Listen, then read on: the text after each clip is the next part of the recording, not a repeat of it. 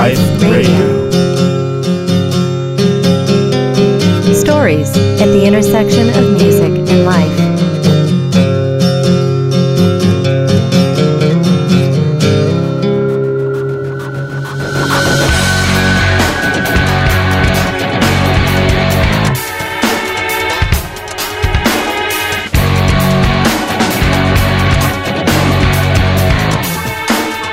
Welcome to Music Life Radio. I am your host, Dan Sauter.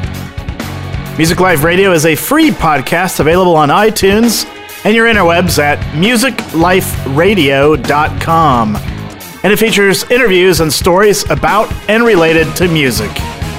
Today on the program, Josh Allman interviews Dave Meros from the alternative progressive rock band Spock's Beard.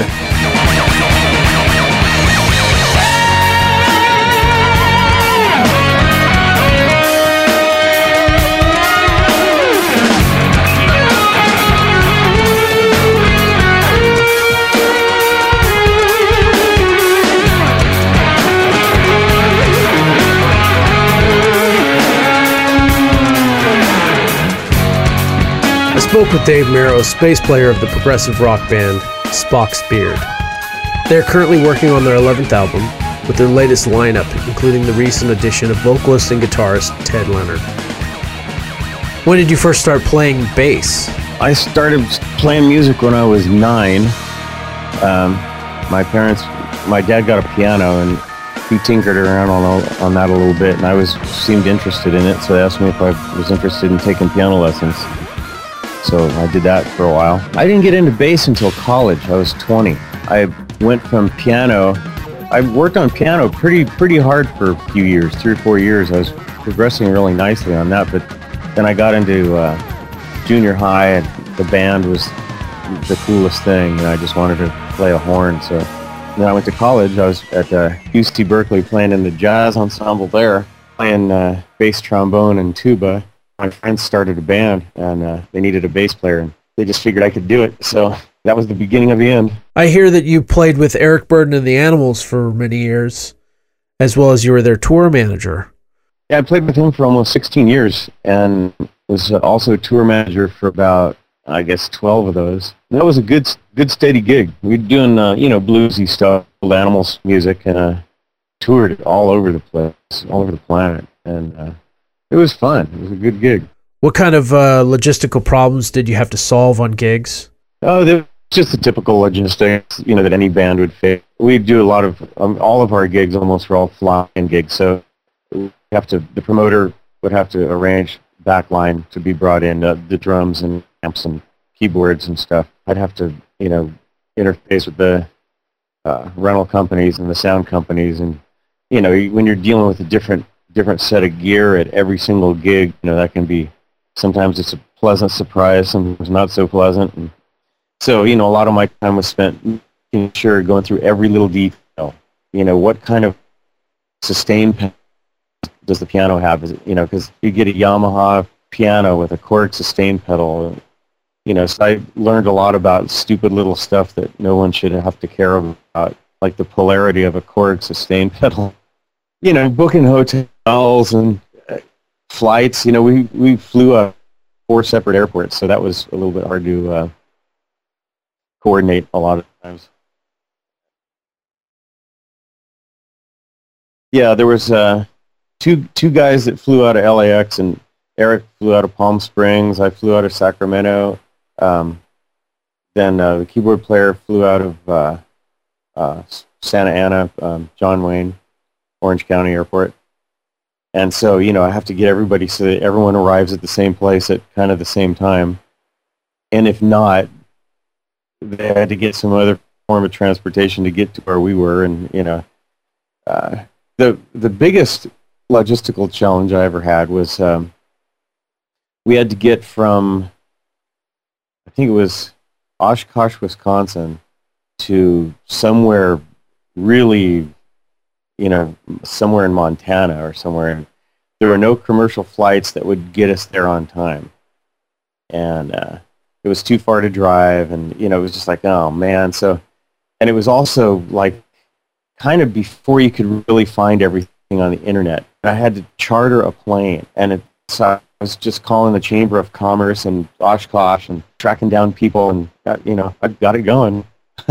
What drove you to play progressive music, and when did you first meet Neal and Alan? I just kind of I kind of wound up playing the progressive stuff because of Spock's beard. I liked it kind of casually before that, um, kind of like everyone else that you talk to. You know, there was part, some parts of Yes records, and you know maybe a Genesis record or two that I liked, and some of the bizarre Gentle Giant stuff and stuff. But I wasn't a real uh, prog fan.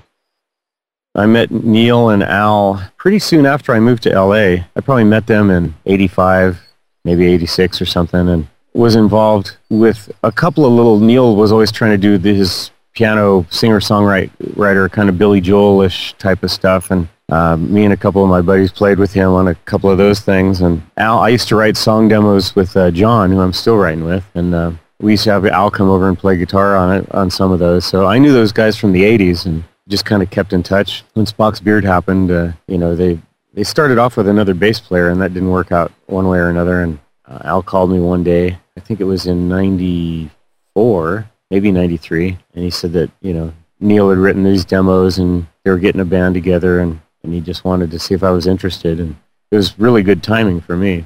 I was really looking for something, you know, real challenging like that. So it was a, a very good opportunity.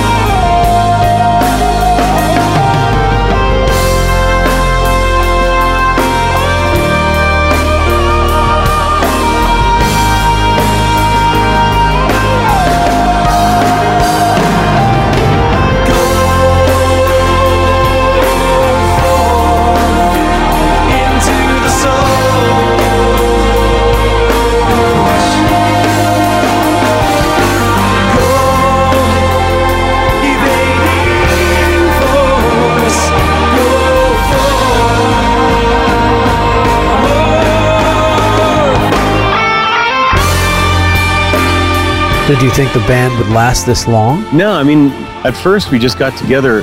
Al, Al and Neal just kind of thought it would be really fun to do a couple live shows, and that's we were just you know, man, would this stuff would be fun to play? Let's do a couple shows, and so that happened, and then it was kind of like uh, Neal had recorded all the demos on his little cassette four track, and uh, it's like I wonder what it would sound like if we recorded it properly. And so we kind of recorded that, and one thing led to another, and I don't even know how it happened, but we got a little distribution deal on Syn-Phonic Records. Then, you know, that led to another CD and then another record company, and all of a sudden we realized, oh, this is a band. We didn't even think anybody would, would like it at all. I mean, we were doing it completely for fun, and however long it lasted, we didn't even know there was a prog rock scene. We just assumed that there wasn't, and that no one would be interested in hearing it except for a couple of our buddies. And, you know, we were very pleasantly surprised. I first heard of the band long before I actually heard your music. What led to you using the name Spock's Beard? Oh, that was kind of funny. Um, Neal and uh, Al were at a party, I guess, at some point before Spock's Beard even existed, and it was a really they were just sitting back watching people, and it was like this is really bizarre. This party, it's kind of like an alternate universe here, you know, and and um, and then I, one of them, I can't remember who it was, said, "Yeah, it was like that one episode where Spock wore had a beard," and then they's like, "Hey, that would be a good name for a band, man, Spock's beard." And you know, they laughed about it, and then when Spock's beard happened, uh, we needed to a band name, and that's always the hardest part of a band. It's like thinking of a name that everyone will agree on, and we were going through pages and pages of uh, ideas, and it was always really funny because the whole band, you know, we have the sense of humor of like twelve-year-old boys, so you know, we'd we we'd start off with you know about five minutes of like serious band names. It's like, no, that's too pretentious. No, that's stupid. What are you thinking? You know, and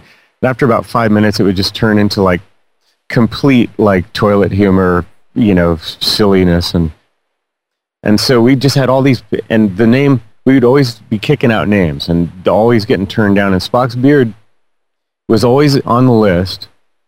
Nobody really liked it that much, but no one was like bummed out by it. It always managed to stay on every list.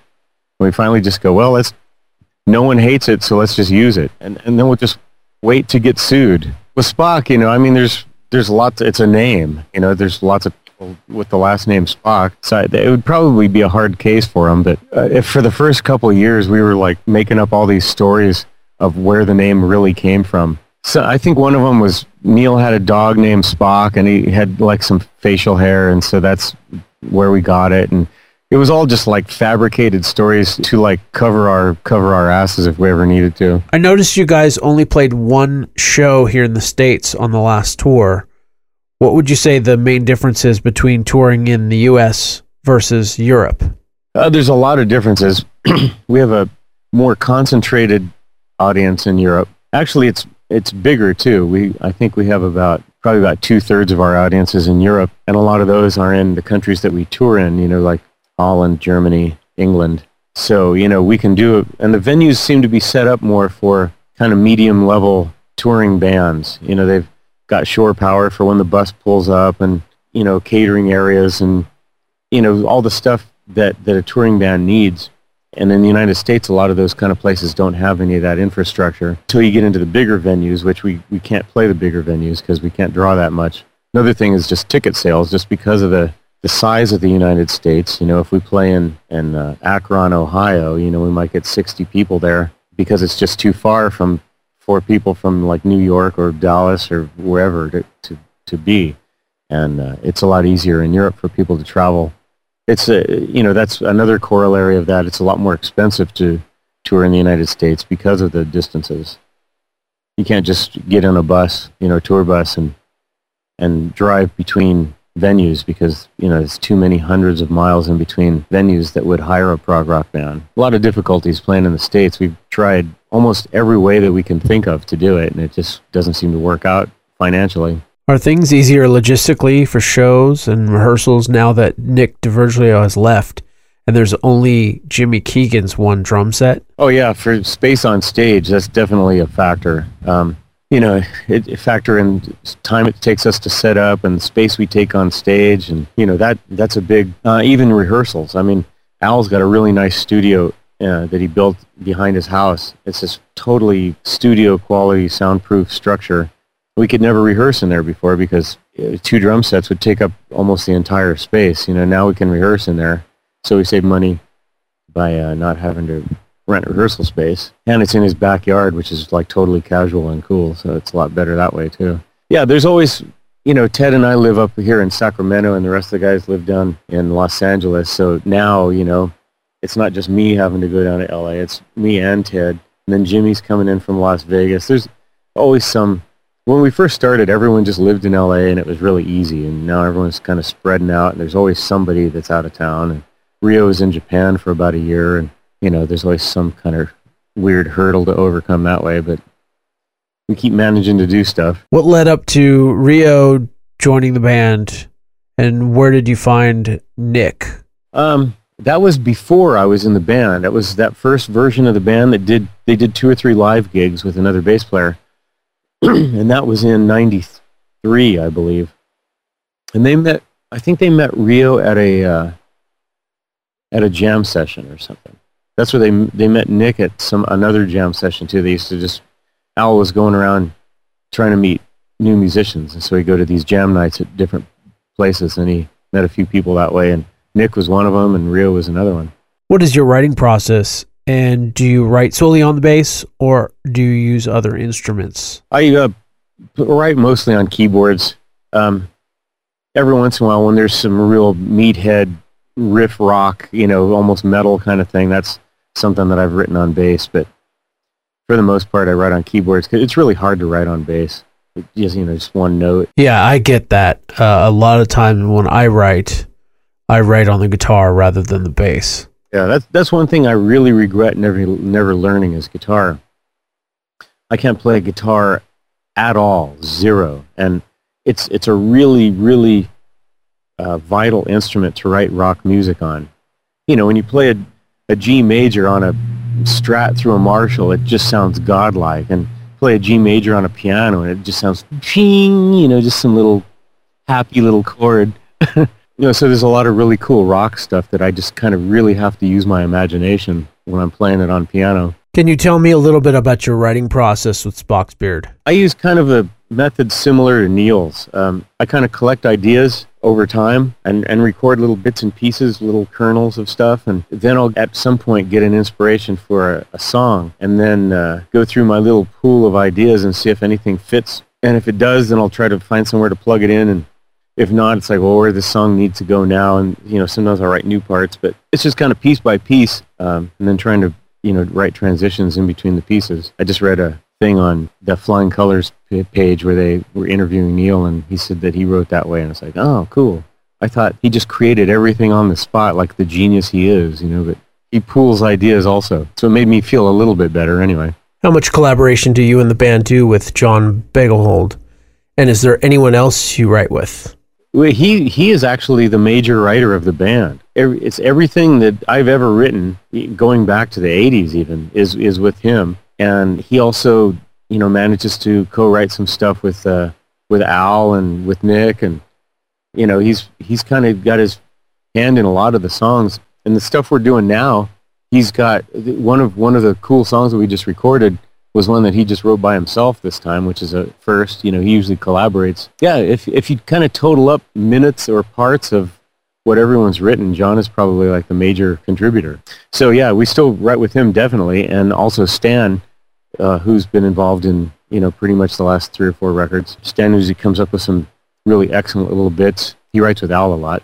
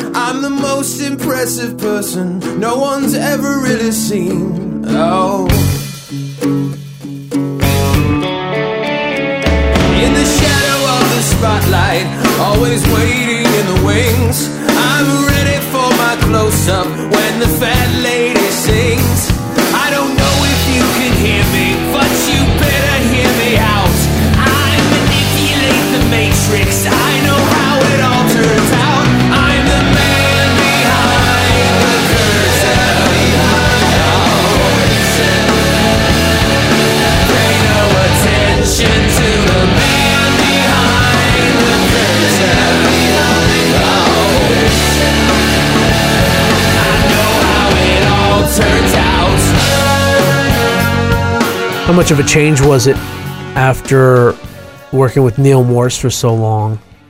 Um, obviously, you answered that in regards to uh, what John and Stan contribute, uh, but there was obviously something that changed.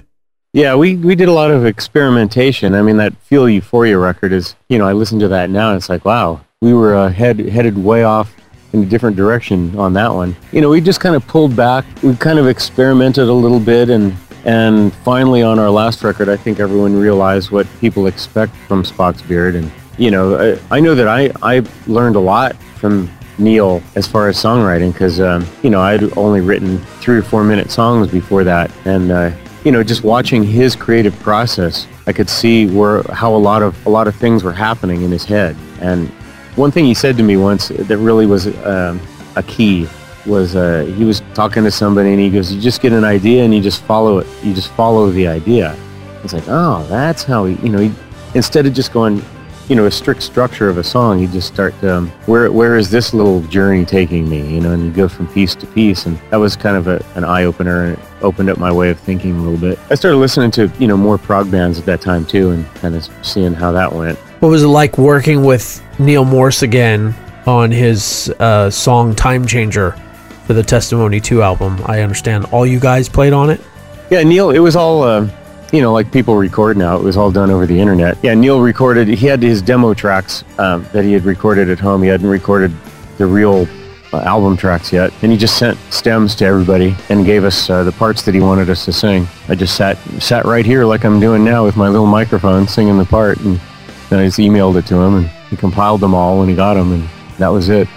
It's really weird to record that way now. It's like, uh, it's really cool in some ways, but also kind of bizarre in other ways because you don't have the immediate feedback of, of the guy saying, no, pronounce your R a little bit less, you know, or just too much attack on that. Or, you know, you have to email something and then you get the comment and then you have to record it again and then you get, an, you know, so it's a little bit more tedious in a way. But on the other side of it though, man, it's great I always used to feel a lot of pressure recording because you know you go in and you record in the studio and you want to get drums and bass and maybe one of the keyboards like Hammond or something, and uh, you know you finally get a good drum track after several takes, and then be like, okay, let's let's uh, fix those bass things, and everyone would be just there. Come on, hurry, you know. So, and then it's like, can I work on tone for a while? Okay, sure.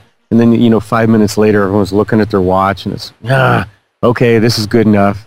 But sitting here at home, I can spend two hours tweaking some stupid little sound for the bridge of a song if I want. You know, and I don't have anyone looking over my shoulder, so I can, you know, really kind of dial things in a lot more than I could if I was on the clock. So that part of it's great. What is your rig like now for recording?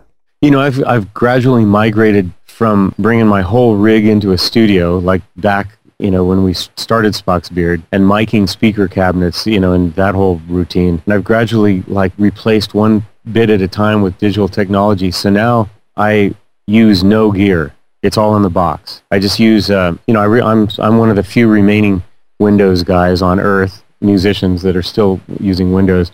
So I, I, use Cubase, and I use that uh, plugin, IK Multimedia plugin called Ampeg SVX, and it's just amazing. It's killer. It's got all the Ampeg bass amps that have ever been made, and you know different mic models, and you can change a bunch of stuff, stomp boxes, and uh, I've got a couple that are just set up that uh, you know sound exactly like my real bass rig, and so uh, I just record direct into the into the computer, and then apply the uh, plugin. Yeah, technology is great. You know, I'm in a, a cover band with uh, Ted, the new singer for Spock's, and we played we played this fundraiser thing last night, and he has a PreSonus um, uh, mixing board, which is uh, a digital board. And right now, you know what we've been doing before with our sound person, we have a hundred foot snake on this big old heavy reel and reel it out there and have to cover it in the doorways and you know set up the mixer and find a table and he he just downloaded this app where you can uh, hook it up, hook your mixer up through, with a computer and a router, and then just mix from anywhere in the room using an iPad. The drummer's wife was doing sound for us last night because their regular one couldn't be there. And she was just walking around with this little iPad with full control of our entire PA. And it just worked. It was flawless. There was not one single little glitch. They, ha- they also have little uh, apps you can download to your iPhone where you can control your own monitor mix with an iPhone. So I'm, you know, I'm doing that definitely because I'm always bumming out about my monitor mix. Well, you know, sometimes we'll do a sound check and I think my monitor mix is good, but then when we get going, the keyboard track will be like three times as loud as I need it to be and, you know, I'll start getting buried under other stuff and, you know, instead of like having to get sound person's attention and can I have a little bit less of, you know, whatever, I can just reach over and like do it myself. Can you tell me a bit about your basses? You have some kind of customized one, don't you? Yeah, it's a, used to be a Rickenbacker. Yeah, Rick's, you know, Ricks have some really cool. I mean, they've got that legacy that you, you know you can't deny. I mean, Geddy and Chris Squire and Paul McCartney and all those guys that I just fully love. You know, but there were other times where I just wanted to sound like I was playing a Fender, and uh, I can't travel with more than one bass most of the time, so I wound up putting a set of jazz bass pickups in. Well, first I had a a regular. My old white Rick was. I didn't want to ruin that, you know, because it was just like stock and it was nice, and so uh, a buddy of mine found the black one that I have now. He found one in a pawn shop that was just messed up, but the the neck and body were good. The hardware was just rusty and crappy and had holes in the body where you know holes had been rubbed and the finish was oxidized and neither one of the pickups worked and I got it for I don't know 300 bucks or something and made it a Frankenstein bass and I put those jazz bass pickups in it uh, so then I had four pickups. I had the, uh, two pickups where Rick pickups go, and then two other pickups where jazz bass pickups go, and I could switch between them. So you know, it's really versatile that way, and uh, that's that's the main thing for that bass. That's what really makes it deviate from a standard Rick the most is the pickup setup. But yeah, over the over the years, I've managed I've replaced a bunch of stuff too. I mean, you know, it's almost zero Rick at this point the body actually delaminated from the neck. Uh, it was I was having tuning issues, and it's like what I can't. Every when I sit down, it's fine. When I stand up, it's out of tune. What the heck's going on? And for a long time, I was dealing with that, and then I noticed that there was these the paint was starting to crack along along the lines of the neck through body lines. You know, oh no, what's this? And I sent it to repair thing, and they said you're his body's just toast, you know. So they made a new body for it. So the really the only part of that bass that's original Rick is the neck. You play primarily with a pick, right? Or do you also play with fingers? I play with both. Uh, for Spock's, I played with pick a little bit before Spock's beard, but I was a little bit uncomfortable with the pick. When when I got in Spock's beard, I really had to work on that technique a lot. And I'm at the point now where I can play kind of equally with pick or fingers equal comfort level. I never played guitar, so you know the pick thing didn't really. That's how Al he plays with his fingers now because he started on bass too, and and then he just picked up a guitar and he was playing it with his fingers all the time, and his brothers would just go, "Why don't you just use a pick, dude?" And he, just wanted to be stubborn. It's like, no, I, I like it this way, and, and so it was one of his de- one of his uh, determinations. You know, it's like I'm going to get better than these guys using my fingers, and I'll show them. There's more Morse brothers. Oh yeah, that family is freaky, freakish musicians. There's three brothers, and they're all just pretty amazing musicians. You know, I mean, you know, you know Alan and uh, Neal, of course, but Richard too. He's he's kind of a freak of nature. He's got this musical memory that's he's like the Rain Man of of music. I mean, he, if he he can he he knows he plays all these cover gigs. You know, he just uh, lives in Germany part of the time. He plays clubs in Germany. And he's got a song list of like 3,000 songs. And he has like a little book that he sets out on tables. And you can request any song in there and he can just play it perfect. All these weird ones with like six or seven verses of lyrics and stuff. And he just remember, he just got, got this memory for music. Do you ever have trouble remembering a part? And what do you do to prepare for these songs live? Yeah, well, all of us, you know, I mean, we can't just like call a a song out of our repertoire on the spot because you know the songs are all pretty insane. Um, I can remember music stuff pretty easy, but lyrics I have a real, real hard time with remembering. I mean, even background parts. Sometimes I'll have to like make cheat sheets for a little three-line background part. I don't know. My brain just doesn't work when I'm playing.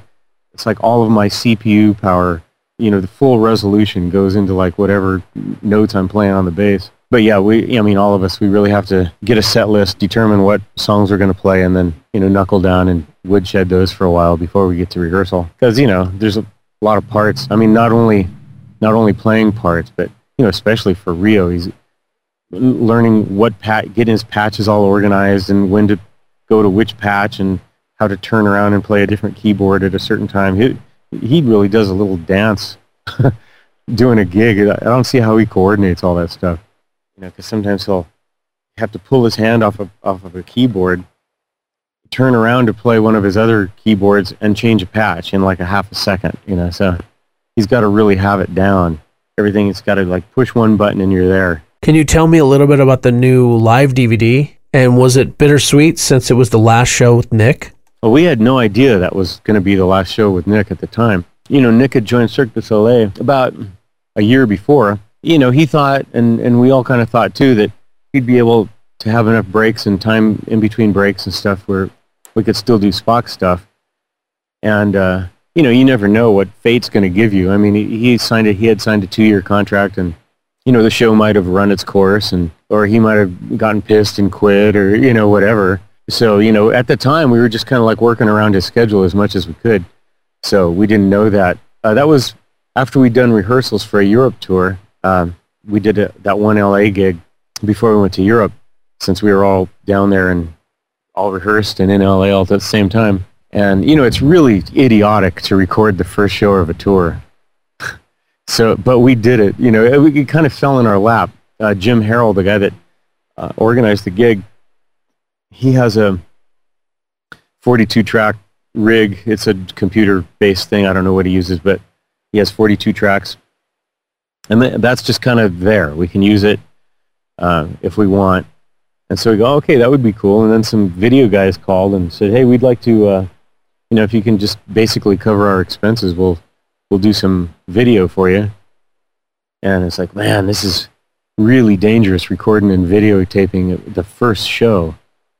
But, you know, it's just too easy. We can't say no, so we did it. It turned out pretty good. You know, we, we actually, for a change, we had enough rehearsal. The history of Spock's Beard is like we always go out and are under rehearsed and just like freaking out on the first couple shows, like, you know, thinking of the part that's coming up literally one second before you have to play it. Our first couple gigs are usually like working out kinks and stuff, but this one, you know, we had a couple extra days of rehearsal and we were kind of ready, ready to go for it. And, you know, so it was, it was actually a good show. There was a couple little blips here and there, but, you know, you can cover that stuff up in the mix. So we couldn't do too much though, because it was videotaped at the same time. So you can't just like replace a part, you know, like a lot of bands do because the camera's on your hand, you know. So yeah, a lot of it was just kind of, you know, if something was kind of funny, you just kind of bury it in the mix for a second. And you know, a lot of it was just mixing. Rob, our English guy that runs sound for us live, he he's done a lot of our live tour uh, stuff. He did an incredible job on the mix on that too. He,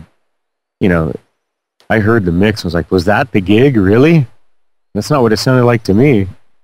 This sounds really good you know, because on, on stage, everything, you know, we were all like nervous and every, the mix, you know, when, what you're hearing on stage is not necessarily great because you're hearing whatever you hear, you know, it's not really the, the full, properly balanced everything.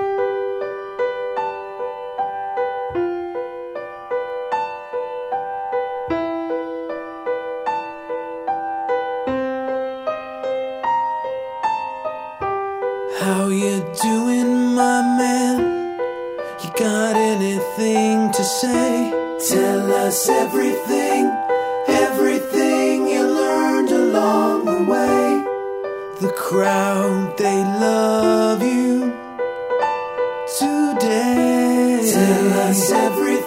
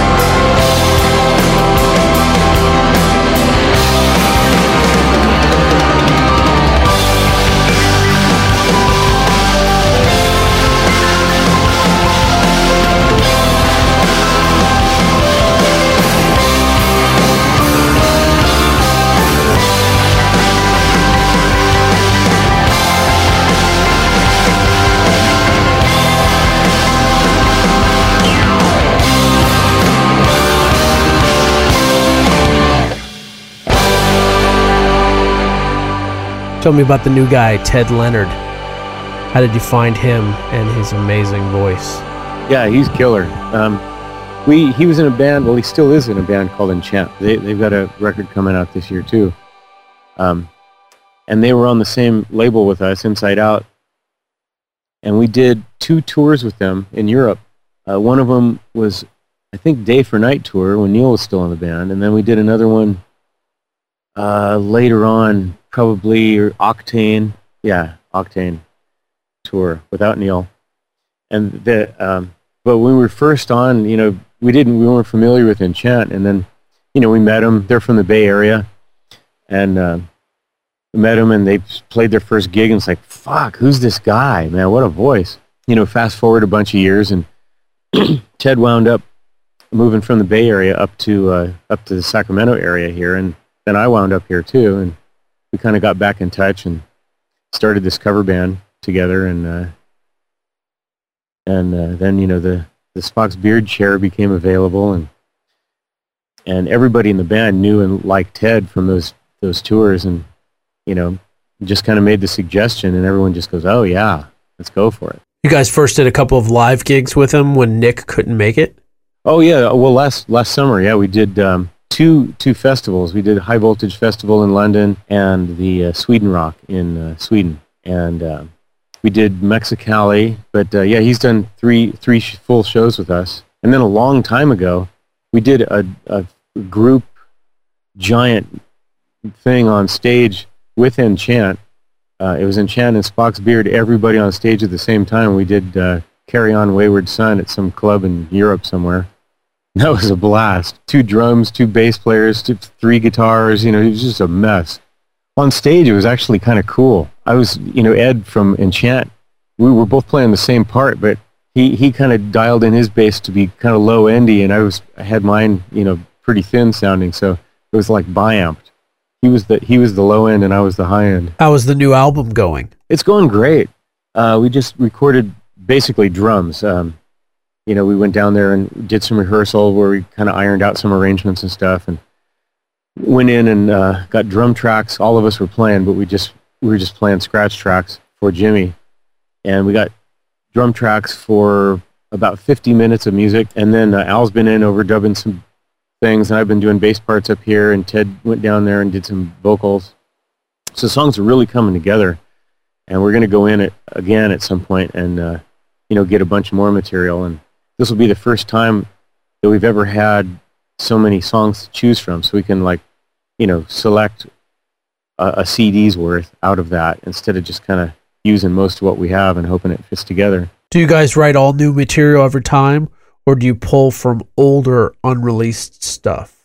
Yeah, everyone sends around demos, and we kind of decide beforehand which ones we like. and then once we've decided, it's like, okay, well, that's 64 minutes. That's that's good, and we just go in and record it. Those and this is, well, we did it once before. We had, um, I think it was Octane. We had a bonus disc with a whole bunch. We had four or five extra songs on there. But usually we just decide beforehand which ones we're definitely going to use, and then just record those. Uh, this time is going to be another one of those where we have, you know, four, five, six extra songs that we may use as a bonus disc or maybe not as anything or, you know, whatever. But we'll have, you know, good amount of material to write from. And um, Al wrote a couple songs with Neal this time too. So we got some uh, Neal Morse influence definitely going on on this one. I'm actually worried that it might be too much. There's a couple songs that sound just like is Neal still in the band? This sounds like old Spock's beard. So you guys don't write all new material; you pull it from a bunch of different places, both new and old. Yeah, we do a lot of um, not too much band collaboration. It's really hard to write prog rock like that. In fact, that's what another thing that Neal said in his interview that I was very encouraged by. Um, you know, and it is. I mean, when you're writing all these weird little fiddly bits and transitions from piece to piece and you know, big thematic things, you, you kind of have to be sitting down by yourself and in, in a really good mental space, you know, to really concentrate and bear down on it. Um, but everyone kind of writes independently, or maybe groups of two, and then we'll build up demos. And then once the demos are in fairly decent shape, we'll start passing them around and you know, when we record them, it, there's there's room for everyone to uh, put in their individuality. But uh, yeah, a lot of the songs are are written just kind of uh, independently, you know, on our own at, at our own places. And do you get John or Stan involved uh, when you get stumped on something? Uh, that's the story of my life. I mean, I I can't I don't think well I don't write lyrics, so that's a big thing. But you know, I'll I'll write music. Sometimes I write all of the music for a song. Sometimes I write parts of it. Sometimes just a little bit. And if I'm stuck or if John's stuck, we'll just send send each other what we have so far. It's like, look, I don't know where I should go with this, and you know, invariably one of us will come up with a little key to the next part, and then you know we'll bounce it back and forth quite a few times. Uh, John lives in L.A. and I'm up here, so I can't go over to his house like I used to. But uh, you know, the beauty of the internet, we we both are on Cubase too, so we can just send project folders back and forth. And uh, uh, Stan and Al, they get together and write. You know, Stan goes over to Al's and they'll sit they'll sit down and jam out ideas. But then, you know, they'll get stuck too, and like Stan will take a piece home and work on it, or he'll sit, bring a piece over that he's stuck on, and I'll, you know, so there's a lot of kind of both ways, together and separate. What does music mean to you? Yeah, it's um, you know, it's changed a lot over over my life. You know, if you would have asked me when I was a little kid, it would have just been kind of a cool thing to kind of a little fun thing that's on TV, you know, playing behind the Monkees or something, you know. And you know, later on it just became like a really cool activity, like almost like a sport. I mean, physical the physicality of learning instruments and stuff. You know, I was really, really into that and absorbing. And uh, you know, after that, it just became like almost like food. I mean, it's I was really, really lived lived music and listening to it and playing it, and you know, the whole process of of everything. Uh, at this point, you know, I'm in. I'm, I don't even really want to say this, but I will.